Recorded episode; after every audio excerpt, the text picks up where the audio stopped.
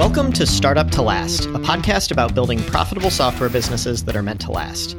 Hi, I'm Tyler. I run a bootstrapped SaaS company called Less Annoying CRM. And hi, I'm Rick. I'm the founder of Leg Up Ventures, which owns and operates software companies that empower underdogs. This week, we're going to talk about how to optimize a customer service team. And when you hear that, you might think it's about uh, sending template emails and using chatbots and other stuff that makes customer service worse. That's not what I'm talking about here. What I mean is, um, every customer service person spends a certain amount of their time helping customers, but they also spend time on things that ultimately doesn't provide value to customers. So we're going to talk about ways to maximize the former, the value providing type of customer service, and minimize the latter, the kind that's not really helping anybody. Uh, before we do that, let's give some updates on what we've been working on. Okay, what's been up this week, Rick? Well, um, I had a really big moment yesterday. I don't know if you recall the uh, I had a moment in a board meeting recently where I lost my composure about four to five weeks ago, mm-hmm. and it wasn't like bad, but it was embarrassing. It was it was not it wasn't like damaging to relationships. I'm I'm good there, but it was definitely a moment of not me not being my best leadership person.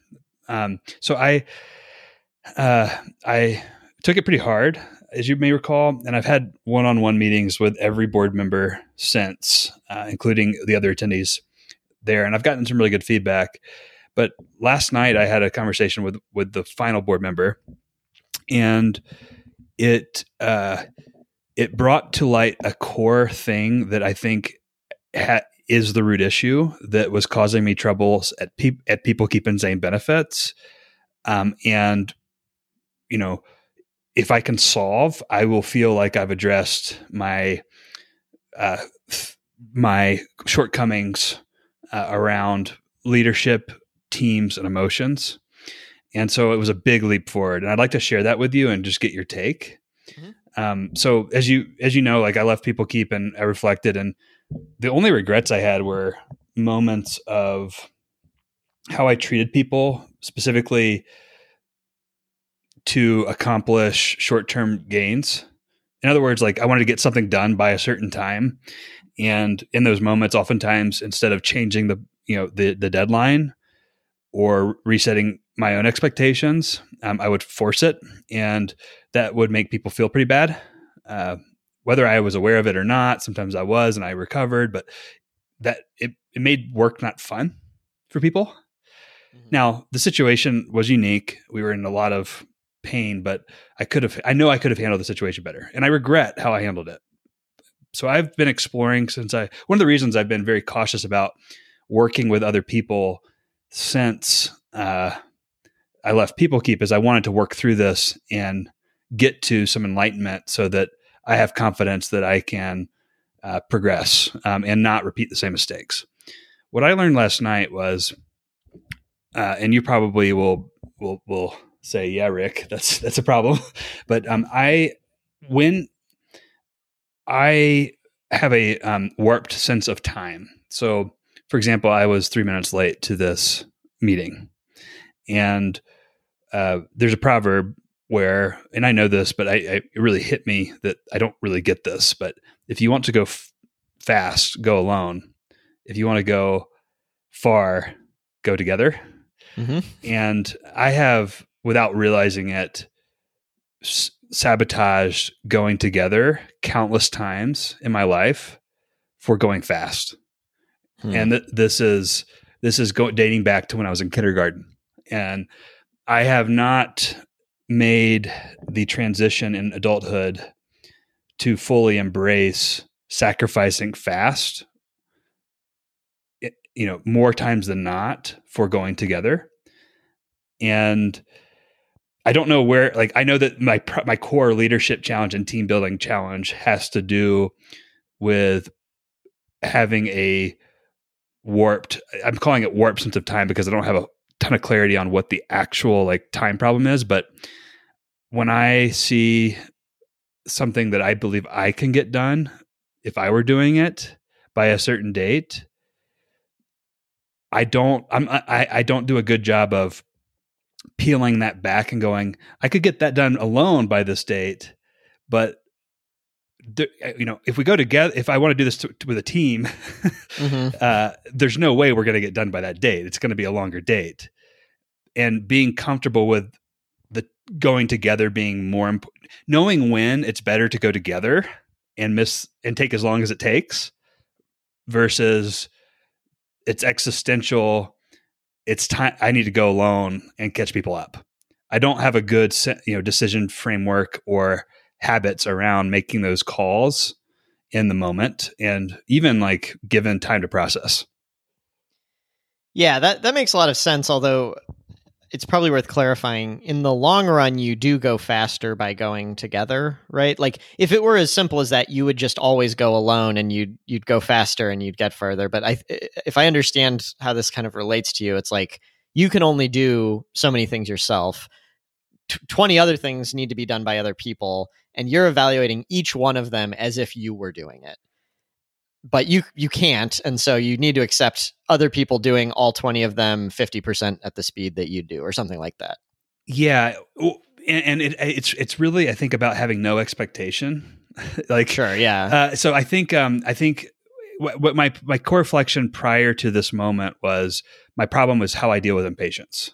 So, mm-hmm. and, and if you look at the definition of impatience, impatience is, uh, you know, the cost of something becoming uh, greater than what you expected and having a reaction to that. You either reset your expectations or you try to shortcut the new information.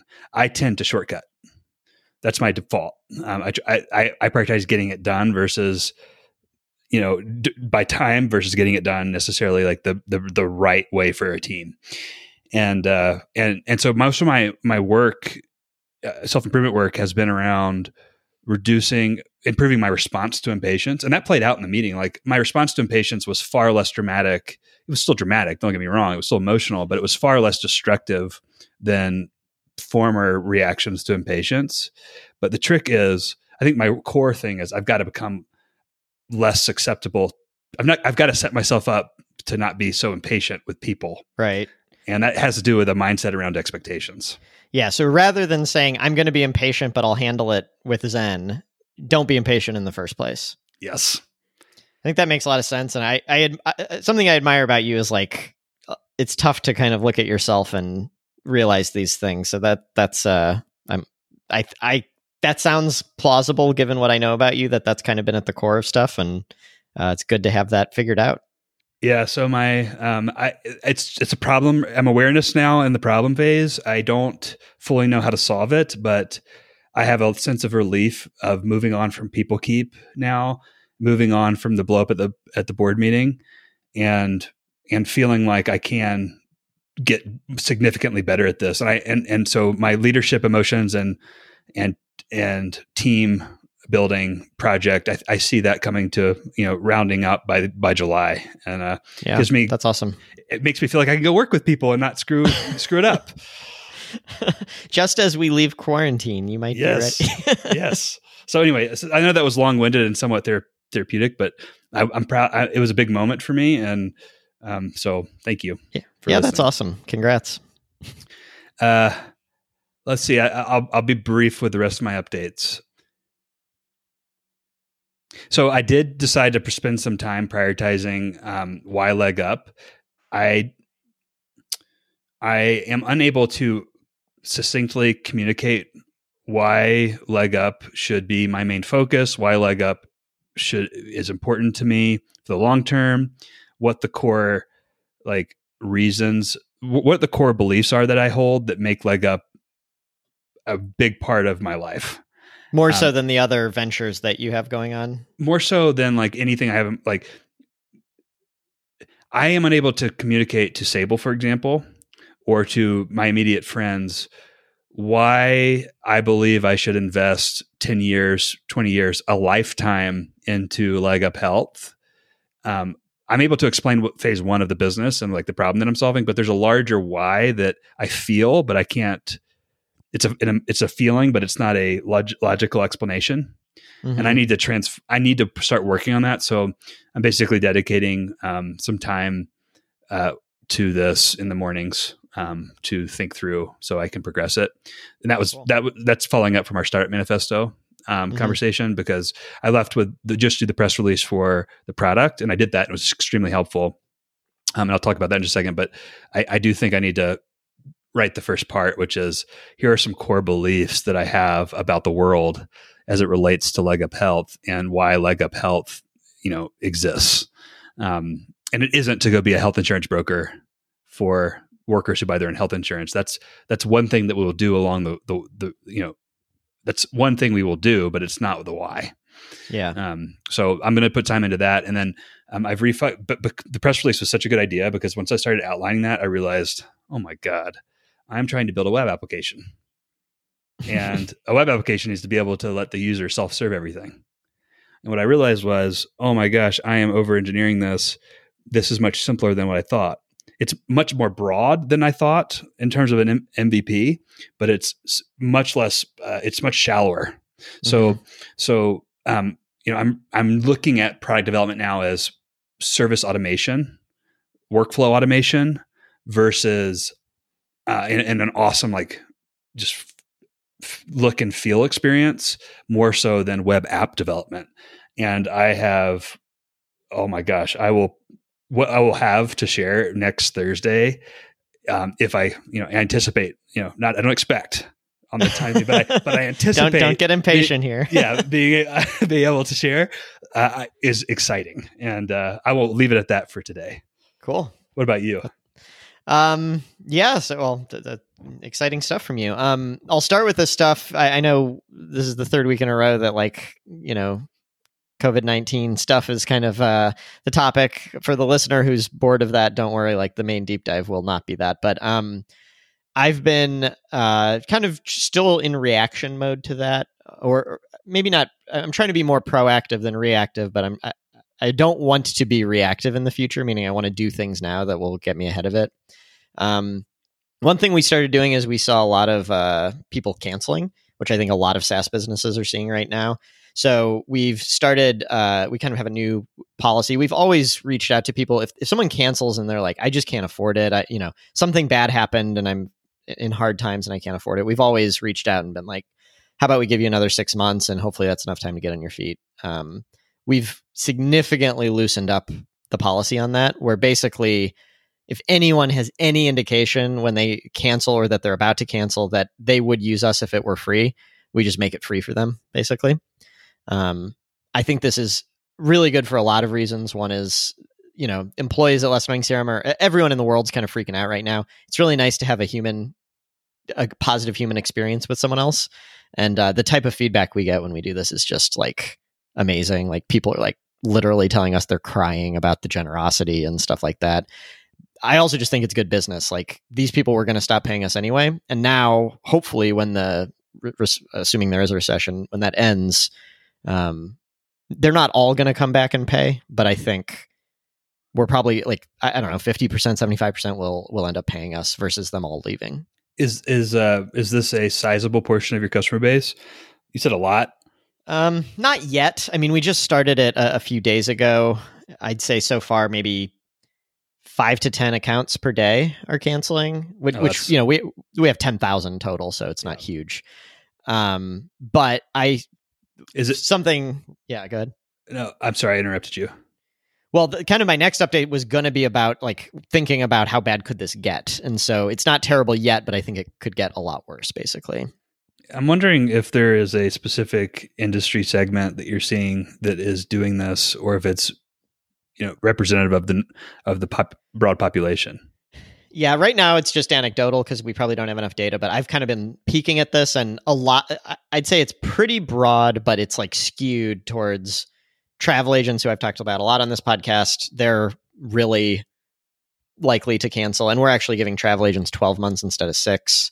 Um and like for example, someone today was a uh like they sell to I guess like trade show they, they do some kind of service for trade shows. So you know, there's no trade shows right now. So there, it does seem to skew more towards that. But my my expectation is that even if COVID nineteen was cured tomorrow and it was completely a non-issue, I think that the way recessions happen is there's kind of like an initial thing, but then there's like a kind of domino effect uh, situation. I suspect a lot of industries that aren't directly impacted by the virus will be, as a second or third order effect, impacted by, well, they sold to people who are impacted by the virus. Or I, I kind of uh, expect the whole economy to be feeling this before too long. Yep. That makes sense. Um, do you worry when you're giving away the product for free for 12 months to one user that other people don't find like i guess discover that i mean potentially if if your users play the game the right way they could all just you know be using your revenue could go to zero if you offer that to everyone Right. So, and it's for that. I I actually wish we could make it go to zero. Like, it, it- I wish we had enough cash in the bank to just say it's free for everybody and not like, I don't believe in means testing really, where it's like, if, if you're going to give a benefit, just give it to everybody and don't try to say, well, these people get it and these people don't. Uh, we just can't afford that. So uh, it's kind of an honor system here that hopefully people aren't lying to us and only people who need it are actually going to take us up on this. But and you're and you're and you're trusting your your users to to do the right thing Yeah, absolutely. Having said that, they are cancel like they're canceling. So it's true if if word got out and they all knew all I have to do is cancel and I'll get a free six months, that would be a problem. But right now it's like it would be a hell of a bluff on their part to cancel their account hoping we do this, you know. mm. yep Um, and then on the topic of kind of how bad could this get, like I, I'm not going to pretend to know. I have no idea, but I have seen some things in the last week that before I was not. I, I- I was taking this seriously in that like I think there will be a recession and stuff, but I wasn't taking it seriously enough in what will happen to less annoying CRM. I was like, maybe we won't grow this year. Um, and I have seen read read more articles. I, basically, I devoted myself this last week to just reading what everyone's saying and and getting advice and talking to people about it. Um, the thing that really kicked me into gear was I don't know why this particular video, but some video from a venture capitalist was just like, you need to prepare for a 33% drop in recurring revenue, a 100% drop in all non recurring revenue. We don't have any of that, but um, for 18 months. And what does that do to I- your financial model uh, it's bad. I mean, it. Um, so that's what I've been running through, and I actually have a presentation for the company tomorrow. We're gonna go through all that, but um, what I've done is I, I'm I'm sh- so I went through and I said, what are all the things we can cut cost wise to uh, like that won't hurt too bad. That's reversible. So like if this is an overreaction, we can just undo it and we're fine. We're gonna do all that immediately, um, which I think will seem kind of preemptive relative to like a lot of people aren't worried about this as much yet. Um, then I'm going to in the presentation say, what if it's a 33% or a 50% drop? Um, if that's the case, it's like really going to hurt, but no layoffs, um, which is, I think, the most important thing. And everyone will still be making well above a living wage. It's just about everyone kind of taking a haircut on it. Cool um that'll freak your team out yeah i'm i'm trying to strike the right balance of like i want everyone to feel the severity and the seriousness of the situation without feeling unsafe i want to be like you will not get laid off but you you need to sacrifice with the rest of us here uh, the best the best tone of leadership that I've seen on this. I retweeted it today. It's uh, the Marriott guy, CEO. His name's Arne, I think. You might want to just read, watch his six minute speech.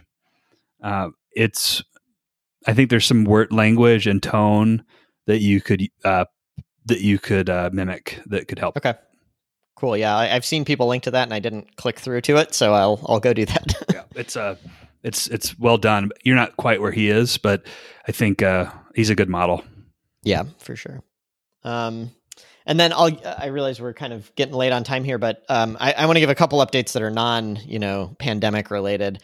One is we had a nice thing. We had been, um, our site had been going down every morning or like three mornings a week uh, at eight forty three a.m. every day uh, for for a while. It, it went down and came immediately back up, and we had no idea what was going on. We couldn't figure it out.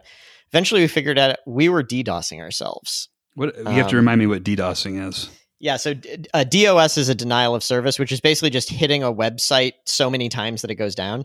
Uh, a distributed deni- DDoS means distributed, meaning it's coming from multiple different places. Um, anyway, I guess you could argue whether the first D applies. But basically, what we were doing is our uh, email automation tool Drip was you set I- to you were IDOSing. IDOSing. What's the I? internal internally internal? yeah, we were IDOSing ourselves.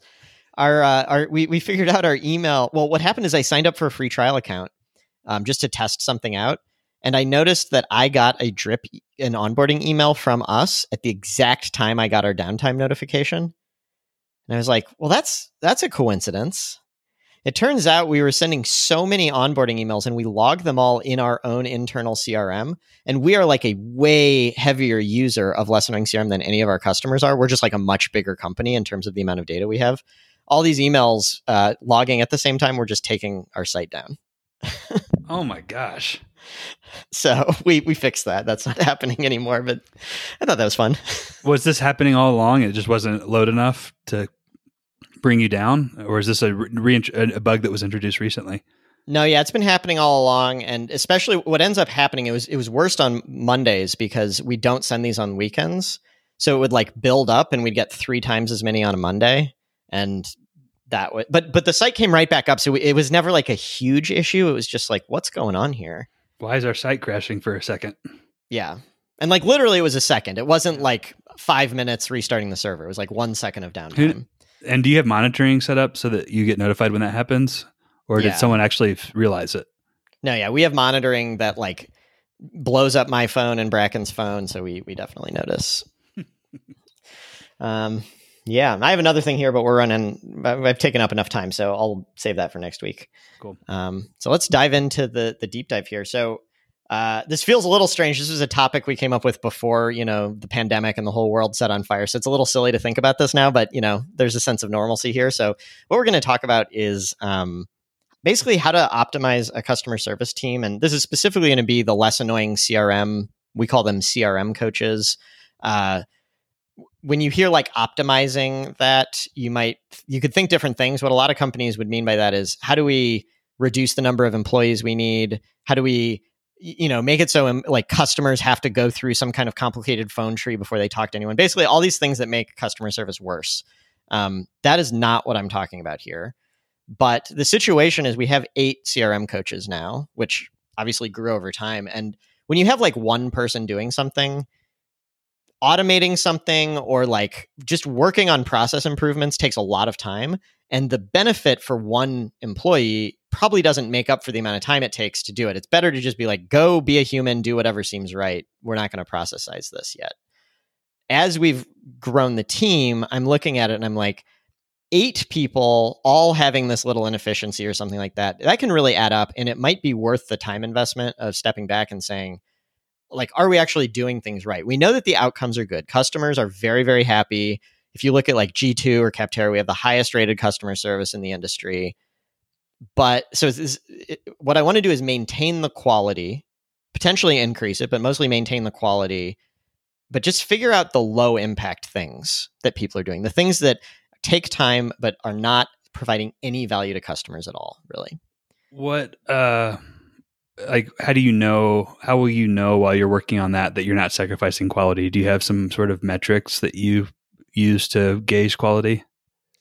Um, no, that's I mean that's one thing we could potentially talk about here. I'm I'm always a little nervous about that because I think one of the ways we've managed to have good quality is it as soon as you start measuring stuff, it's tempting to be like, well, now we're going to evaluate the CRM coaches on this thing or even if we're not evaluating them, even if it has nothing to do with their raises, if they are aware that we're measuring like what's the metric how many emails per day they're sending or whatever it is i'm, I'm kind of nervous about getting too quantified here but i realize Well, I maybe guess- i need to compromise Yeah, well, it feels like if you're trying to improve uh, your service, you're trying to optim- you know, improve the efficiency of your service without sacrificing quality. You're going to need sort of a monitoring system, sort of like you had for your DDoS attack, that says, "Oops, you know, hey, the service, um, you know, may be compromised. Look into this." yeah that's fair and so okay so we have nps that's one thing but that that pulls in a lot more than just customer service I, I do so i think you're probably right and i need to push myself outside my comfort zone here but i just f- for other people listening i do think like you're allowed to use personal observation here. As the company scales, you can't because if you have a thousand person team, it's like who's the person observing this? But I do personally know every person on the team, and I really do trust them to come to me and say, "This is worse for customers. They're unhappy. I can tell." So it sounds like you're small enough, and you have a system in place that's sort of verbal communication, uh, and you know, inter- some sort of in, you know, internal benchmarks of what good customer service is that people say we're red. Yeah, yeah. you know, we're not we're not meeting our standards, and that that's your monitoring system. Yeah, I think our long term customers would say this used to be better. And even more than that, I think our CRM coaches, if I ask them to do something and they detect that it's not helping, they're going to be like, this is bullshit. I'm not doing this. Okay. So, yeah, so it sounds like you need to maintain, make it clear to maintain those standards. And you, more than ever, actually, you need people to voice concerns and, uh, you know, potential like learnings that they're having as they're making changes. Yeah, so right off the bat, that's already going to be one takeaway is like whatever anytime we make a change here, and we're we're always making changes with the support team, but we need to make it more explicit, communicate to the team, probably even give them an official channel to say like this is what you do if you detect that one of the changes we make reduces the quality. Yep, that makes sense. Um, I, I have a couple of questions, but I don't want to like pigeonhole us no, probably let's go after your questions. The reality is, this is a big topic. We are absolutely not going to get to the bottom of it in this discussion. So I'm mostly just trying to like move the ball forward a little bit, um, whichever direction that happens to go, and I'm fine with. What sort of uh, so where I would start with something like this is I'd want to understand without putting too much pressure on the CRM coaches in terms of reporting, but like where is time going right now, and start you know breaking down the actual tasks and bucketing them into mm-hmm. a couple of different categories. Have you done that? Um, we we have a pretty good sense of the high level stuff because so Michael, who's the kind of manager of the CRM coaching team, he sets a schedule for everybody, and he's very. This is a very manual process. Like a lot of this could probably be automated on his end, but he's doing things like you know, so many people need to be on phones, meaning inbound phone calls. So many people need to be on email. So many people need to be uh, scheduled for demos. So we have a good sense of like the big high level buckets. I'm not sure I have a good sense within that. Someone who's on email support, like what are the what are the top five things taking up time on that? I don't think we've gotten to that level of detail. Got it. Okay. Um, well, what are the things like? Do you know what things you need to? What you like? Do you have a do you have a things the the tasks that you think are low value a list of tasks that you think are low value? Yes um, now i this is a sign of like the company getting a little bit bigger. It's weird that this is all me asking other people. In the past i would have been like well i'm doing enough customer calls to know this but i have kind of surveyed the crm coaches a little bit. Um, i don't think we've exhausted this. Like i think i need to ask them more but a few things that came up um, one thing is we do imports for our customers. Uh, like if they have a spreadsheet of data and they want it into the system, we'll do it for them. Um, this is meant mostly for onboarding, but we have some customers who are like, you know, I get a list of leads from my agency every week, and I I didn't even realize this was happening. I, I was on weekend support the other day, and one of these came into me, and I looked at them. I'm like, we've this is like the 90th file we've imported for this account. Um, and it would actually be faster for them to do it themselves. It's literally like four clicks uh, for them to do it. So that's one thing. Um, one thing that came up is there are some customers that are just like needy in an unproductive way. So someone who's untech savvy and is just like they really need their handheld, but if we are patient and we work with them, at the end of it, they're like, I would have never been able to use any other CRM and now I'm using you successfully. That's fine. We'll put 10 hours on a, a $10 a month customer into that if we need to. But there are some customers who are just like, I'm going to complain about stuff. I just need to be heard. I'm going to squawk about stuff. It's never constructive. Being able to shut down those conversations, that's one thing I kind of had a question for you on is like, what do we, uh, we can, t- on our end, we can tell these conversations aren't going anywhere, but they still take like another back and forth and back and forth before it's over. Um, anyway, I, I, have got a handful of others, but maybe I'll stop talking so you can react to those. Yeah. So I, I see two buckets developing. One is, um, well, there's a theme of like your your coaches are only needed for the people who don't self serve, right? And so mm-hmm. some percentage of your users are probably self-serving and never talking to a coach. So right away, like that's not even an issue for your coaches, right? So then you've got another group of users who um, are more needy, and they're you know maybe different segments of neediness. But what I'm hearing is there's sort of onboarding service tasks to get the person to a point of like the CRM works, and then there's ongoing tasks, ongoing support tasks. And it feels like you don't really want to touch the onboarding tasks because that's part of what makes you unique is helping anyone get to a productive crm and you want to first tackle the post onboarding supporting neediness and reducing that uh yeah i think that's reasonable. Let me push back a little bit on the first part which is i for someone who will ultimately use less annoying crm i don't want to reduce that. There's probably a lot of savings to be had in like for example if we could qualify somebody earlier um, I, I, think it's not uncommon for us to give the full service onboarding to someone and then find out they're not a good fit which isn't good for anyone. Again like i don't want to not talk to someone who wants to talk to us but if we could have said this is a waste of both of our times that'd be a good thing to cut okay so that would put that not in onboarding i'd I'd put that in pre onboarding qualification. So it's sort of like, hey, uh, you know, maybe that doesn't work for you, but like I, I it feels like that's something like before you set it, you know, before you go in enter our, our setup and onboarding process, let's um disqualify you if we can. Yeah. So the the hard thing is let's let's dive into this a little. I think that's a good point. The hard thing is the first part of our process is almost always self-serve. So it's true that some people might call us up and be like, "Let me talk to the sales rep. I want to be sold," but that's pretty rare mostly they sign up for a free trial, they get one of our onboarding emails, and all the onboarding emails are like, give us a call, let's talk. And so they're kind of already in the onboarding flow. Even if they should have never gotten in there, they're already in there, and that's when we talk to them. What do you think we do to qualify? Eh, do we qualify them in the self service step, or what do you think there? I feel like this is really hard um, and potentially damaging to your signups right now. So this is probably not where I would spend a lot of time first. Uh, mm-hmm. Uh, but to answer your question, I think uh, I don't know. I would analyze the people. I would look at the data that says like here are the people who weren't qualified. What are the commonalities that they that you know that they have that we found out after the fact? How could we screen for like how could we ask these questions and try to help them come to the conclusion? How how can we send them down a, a path during onboarding that helps them you know screen screen themselves screen them screen that maybe they should go somewhere else yeah. Um, I guess we could also, yeah. It, it's it's maybe a problem for them. Like it would be good for them to screen out before, like at the very beginning. It doesn't matter to us until they get on the phone with us. Um, what are the do you do you know the reasons that people aren't? What are the reasons that people get through? what are the surprises that that happen post uh, the during that call that make someone go, "Man, I just wasted my time."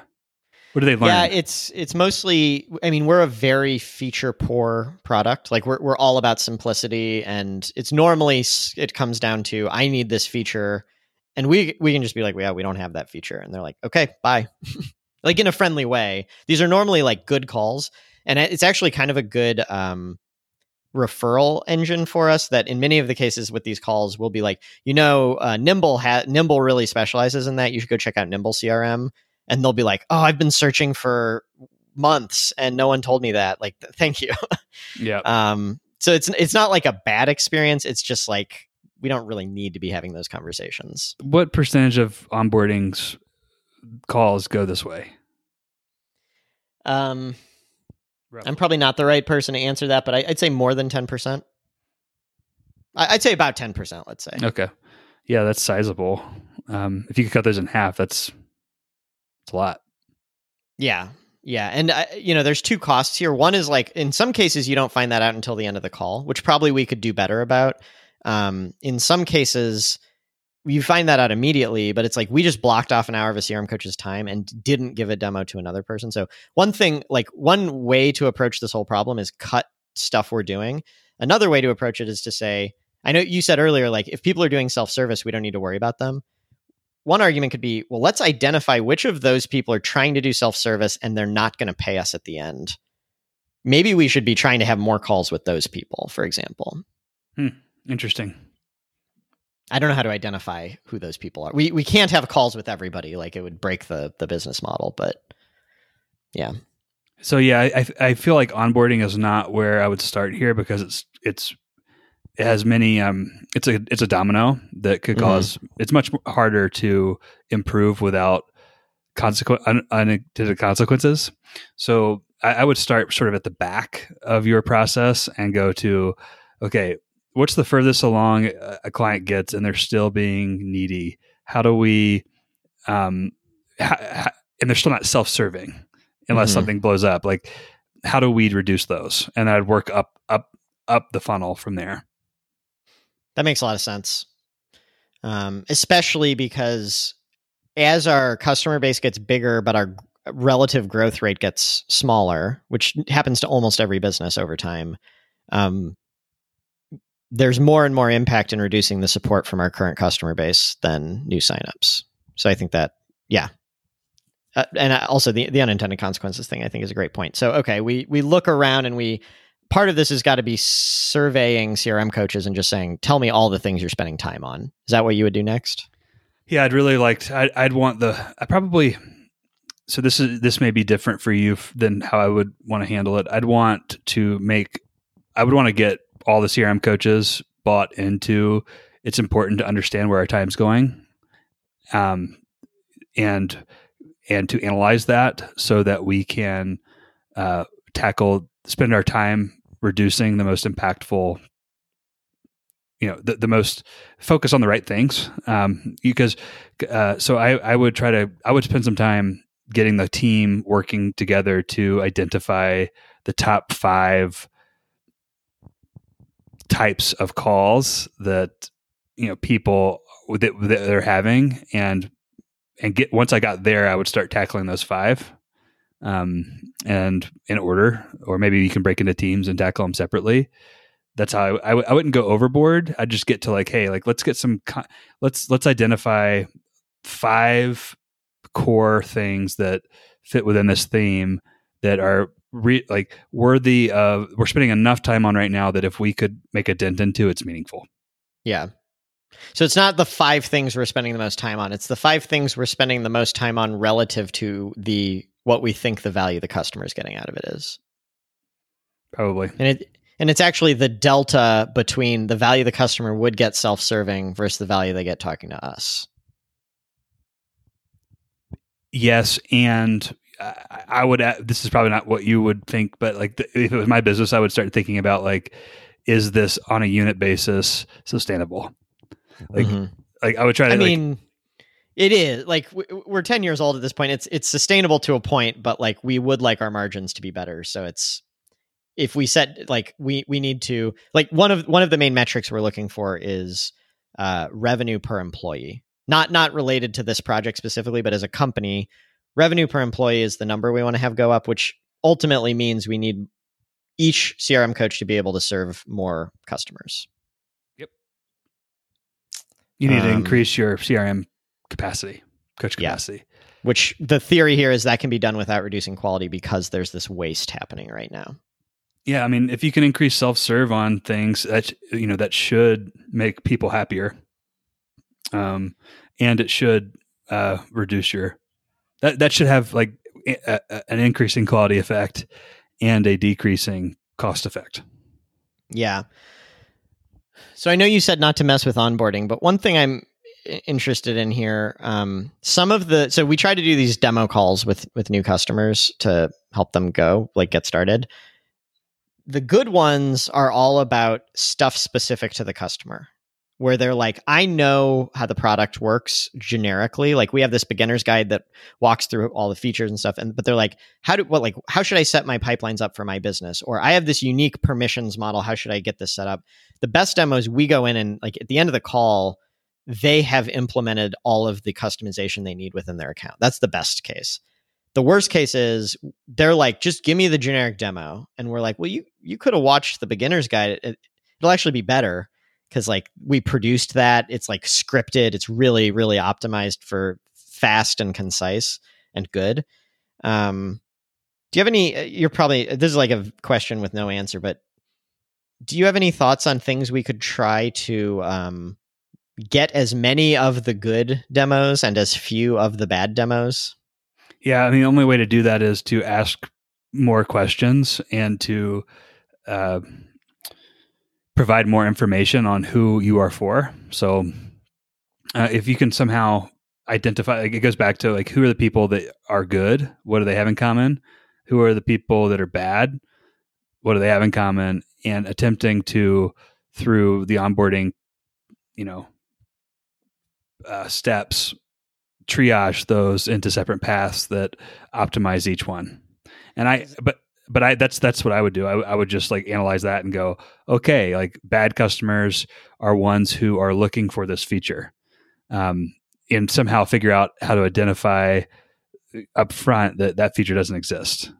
Mm-hmm. I, I, Is there any way to do that besides just like when they're asking for the demo, having a bunch of questions for them to answer?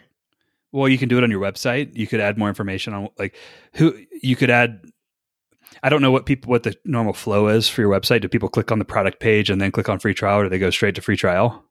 Is there? It's a mixture, but uh, pricing is I think the number one page people hit, and the product tour is probably number two. Is there anywhere in your onboarding flow that you say before we waste your time, and you you know you waste ours, but you wouldn't say that, but before we waste your time, like do you, you know, here's who less annoying CRM before. Here are the popular use, use cases. If you have a, a, separate use case, email us to, or here are some mm-hmm. FAQs that you might find helpful. Like you can make it about use cases and you know, here's who we are for. Make it very clear that all your good ones are included in that. And then here's, you know, here's where we are. If you, if you aren't on this list, maybe you don't say here's, it's dangerous to go, and say stuff like here's who we're not for because people can misinterpret that and yeah that's dangerous but maybe you could say like don't see your use case pop us an email yeah that may yeah i'm i'm thinking also as you as you say that like in addition to surveying customers on or uh, crm coaches on what they're spending time on i should probably say what are what are the main reasons a call ends up being worthless? Um and then and then we can work backwards from there and say well uh, some of them probably we could have never told if they're just like they use constant contact we integrate with mailchimp. Well actually we could do something about that but like some of them we won't be able to some of them we'll be able to say well let's just ask the question when they start when they either sign up for the product or whatever i love i love just starting with this as a let's really get on the same page with what the root causes are for bad cause uh, bad calls and if you can, you know, some of those maybe you can just solve with a new feature. Mm-hmm. Right. Uh, so yeah. So like it's a th- there's th- that opens up like all kinds of what that identifies all the problems and doesn't pigeonhole you into a specific solution for each one, and you can sort of tackle one at a time with different with different solutions. Some of this is just going to be education and expectation setting with customers post onboarding that hey like and training your reps to be able to you know our goal is to help you do this by yourself so you don't have to call us. Um, um, yeah. Yeah i could imagine some some places in the, the there's there is a whole you're referring to onboarding flow. There is a flow but it's almost all like it's basically you sign up there's a beginner's guide and then you're using the product. There there aren't like multiple forms and touch points. The main point we have to say stop give us information is when they sign up for the call. We use Appointlet which is similar to calendly. Um, we can kind of we have a form that they can answer. I, I, feel like that's probably a good point to identify. Let's add two or three things here can that I are a you, little gate yeah yeah so that's great i would definitely do that um, or try it and see what happens i just went re- recently researched a ton of crms so um, what was the most frustrating part is I had to sign up and like play around with the product with just about all of them. I, I looked about 10 to see if they met my use case. And no, there was like no easy way to like go to a place and say, and find out if this would work for me. Um, I had to like look at the pricing page and go through the different features that they had, play around with this. And oftentimes I had to get all the way through onboarding to a place where my question still wasn't answered and then chat someone to get the answer. And that was really annoying. Sorry, can I dive into that real quick? Yes, um, yeah. So I'm telling you that because I think it might be relevant. Why, like, why didn't you just chat with them at the beginning? I don't want to talk to them. Okay, so you want it to be self-service. Nothing that involves talking to someone is going to satisfy you here, um, unless they're like super competent and super fast response rate. But like, that's not the experience I've gotten from CRMs. They're usually right, like, "We'll reply in a few hours." It's like I, I can't. And even if they are like that, you wouldn't know that in advance. You'll go into it assuming they're not like that. Exactly. And I don't Um, want to get on the phone. I'm sorry. I do not want to get on the phone. Same. Uh, okay, so what would like? You said you go to the feature page. Like, how does why doesn't that answer your problems?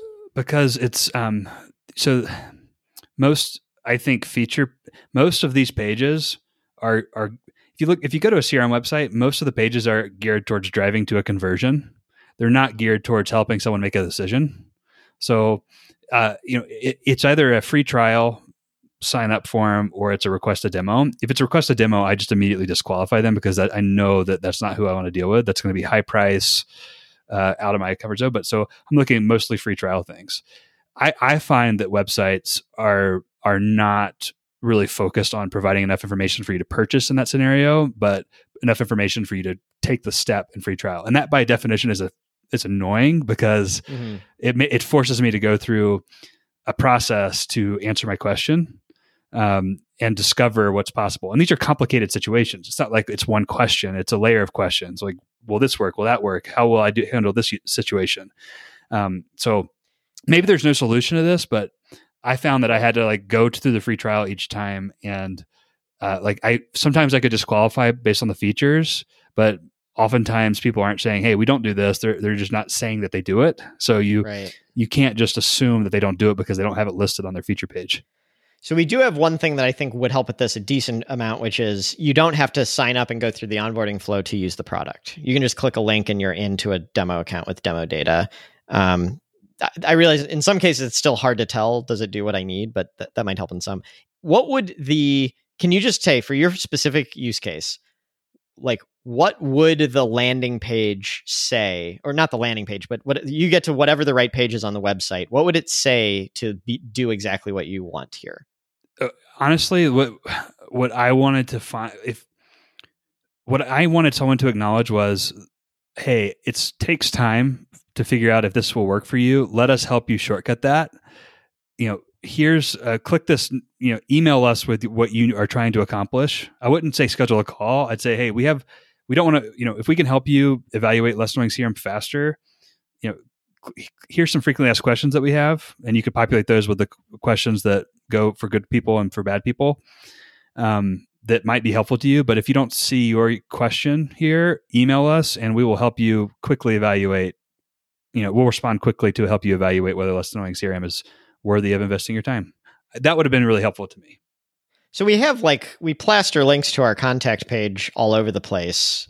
Um, that where you can email us or send a contact form or call, whatever you prefer. Uh, would that work? Or are you saying specifically the language of like we will help you decide if this is right for you? there's a difference between contact us and you know i think there's like general that's great contact us but the use the, the thing i was trying to figure out is does less annoying crm work for me and uh I, if i could have anything you can do to help me self-evaluate that and then if i can't find my answer provide a way for me to get more information um, that's great. I, that's what i wanted. Um, the alternative is what I had to do with all these companies, and it sounds like what your customers have to do is go play around with the product and figure it out, um, or call someone. Well, I'm still unsure though. So back to the question of Yeah. what would there like I asked the question, what would the website have had to say to communicate this to you? You said like let me email them, but you're saying you don't want to email them. So what would the page actually have said for you specifically? here I- are here are the common questions people have when trying to decide if less annoying CRM is a good fit for their use case and their their company and their use cases. And then you have a list of 50 FAQs are, that are based on all the calls that you've had or whatever they are. Uh, I, I like that a lot, but yeah, and- specifically if they built it for Rick Lindquist, hey, it says, Yeah. "Hey Rick, yes. you are running Leg Up Health. Here's the information you want." What would you see on that page? Oh, you want to know about my use cases? Yes, yes. Ah, got it. Okay, so um, one was uh, they had to have a Zapier integration. They had to. Um, I would love it if they made it easy for me to uh, uh, log um, third, you know, third party native integrations, like without Zapier, with some of the other tools that I'm using. Um, let's see what else. I don't want certain. I want to be able to customize pipelines um, based on uh, custom objects. So with with I don't want there to be one user with one record. I don't know how to express this another way, but like I need to be able to have multi like reference fields. So like there, one object could be one a user could have multiple objects of another object. Like in my case, mm-hmm. policies. Mm-hmm. A lot of these CRMs have like the concept of they either have one of your product or you know zero of your product. The concept of yeah. you know yeah, multiple objects. Yeah. So that those are the main things. Um, okay. The, cool. That I was running into. Cool, thanks. So, for anyone listening, let, us back up for a second. That might have seemed like really weirdly specific to what we're doing here. Although I do think there's some some value here. Just generally, this is a SaaS buyer talking about what a SaaS website should have. Like, obviously, the average listener is not making a CRM product, but I, I think probably that same type of feedback could apply to anyone, oh, right?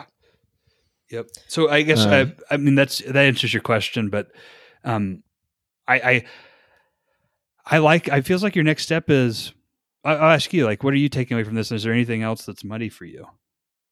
Um, I, I think like getting more information from CRM coaches, which uh, I'm kind of embarrassed. That sounds obvious, but I'd already done that a little bit. But I think I rushed to saying, okay, I've talked to people, I've gotten their ideas.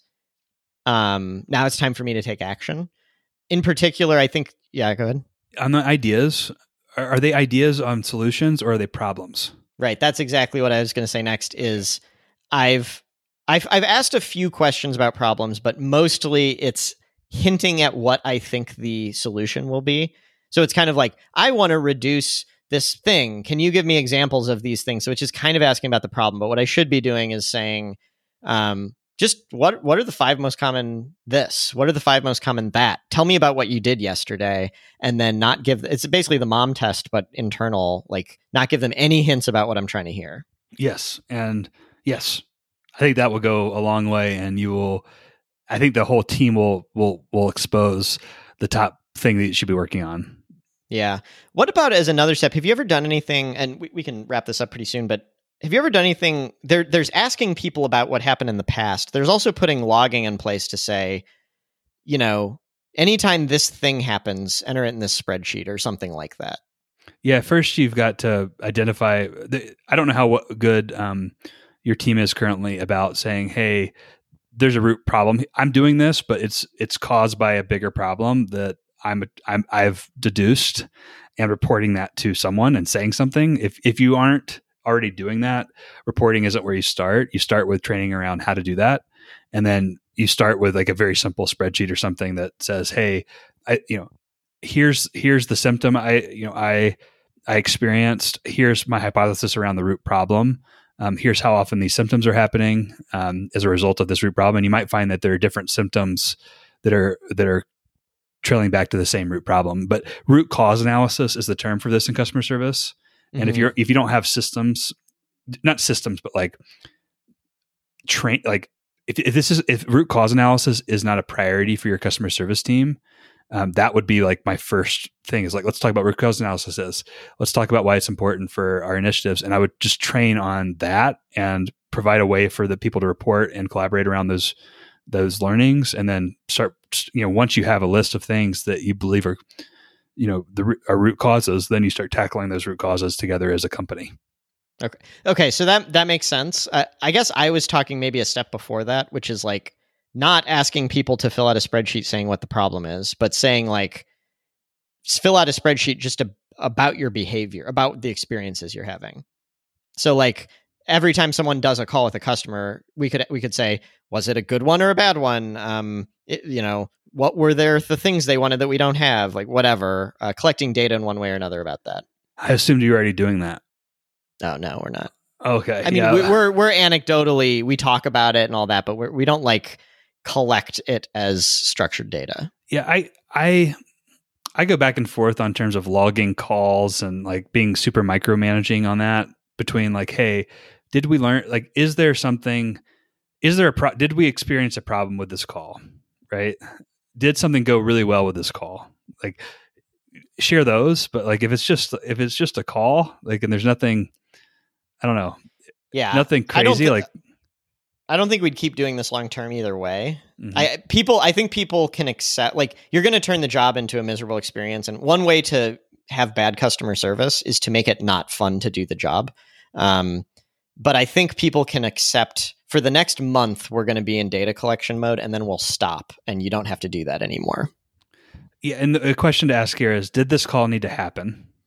Mm. Um, like, did it need to happen? And, uh, and if not, why not? And if, if, if it, and did it need, if it did need to happen, why? Like, and that, that, I think analysis by each individual on each call um, could just be a good reflective like you're, what you're really asking them to do is start reflecting on each call and whether or not it's a good use of time. And if it's if it's not let's talk about it. Cool. So yeah i think this was a helpful conversation. Um as i kind of said at the beginning like we definitely didn't totally answer the question. There's no way you could in an hour. But i think with this type of thing this is a ongoing like it's never solved. Every company should constantly be asking this question and iterating and getting better and better and better. So this gives us a handful of things to go try, and then six months or twelve months, whenever we'll we'll come, loop back around and come up with more ideas. The thing that I wanted to do at PeopleKeep um, was have the customer service team be like part of their job being root like identifying these and queuing them up and yeah. and and and uh, and really being a part of the product development team in terms of help in understanding these situations um, that's a that's a big ask uh, in addition to asking for customer service. I'm not sure i would try to do that again but for the people who embraced it it, it made the job much more exciting that makes sense because there is like a monotony to crm coaching that we have really smart talented people who in the for the first year or two or three, it's really challenging and they're learning a lot. And then there does hit a point where it's like, you know the answers to all these questions. What what's the next challenge? And that is an interesting way to try to keep them. Maybe the whole team's not doing it, but it's like you've hit that point where you're a little bored with it. Let's move you up to, you know, senior CRM coach who's doing the root cause analysis stuff. I like that. Cool. Cool. Um, all right. Well, thanks for all your thoughts on this. Um, you want to uh, sign us off here? You will do. Um, hey, everyone. Thank you for listening. If you liked this episode, I have two favors to ask. First, please write a review on the podcast app of your choice because reviews play a huge part in helping other people discover useful podcasts. Second, if you know any founders or aspiring founders of independent startups, please tell them about Startup to Last. And if you'd like to review past topics and show notes, visit startuptolast.com. I'll see you next week, Tyler. See you.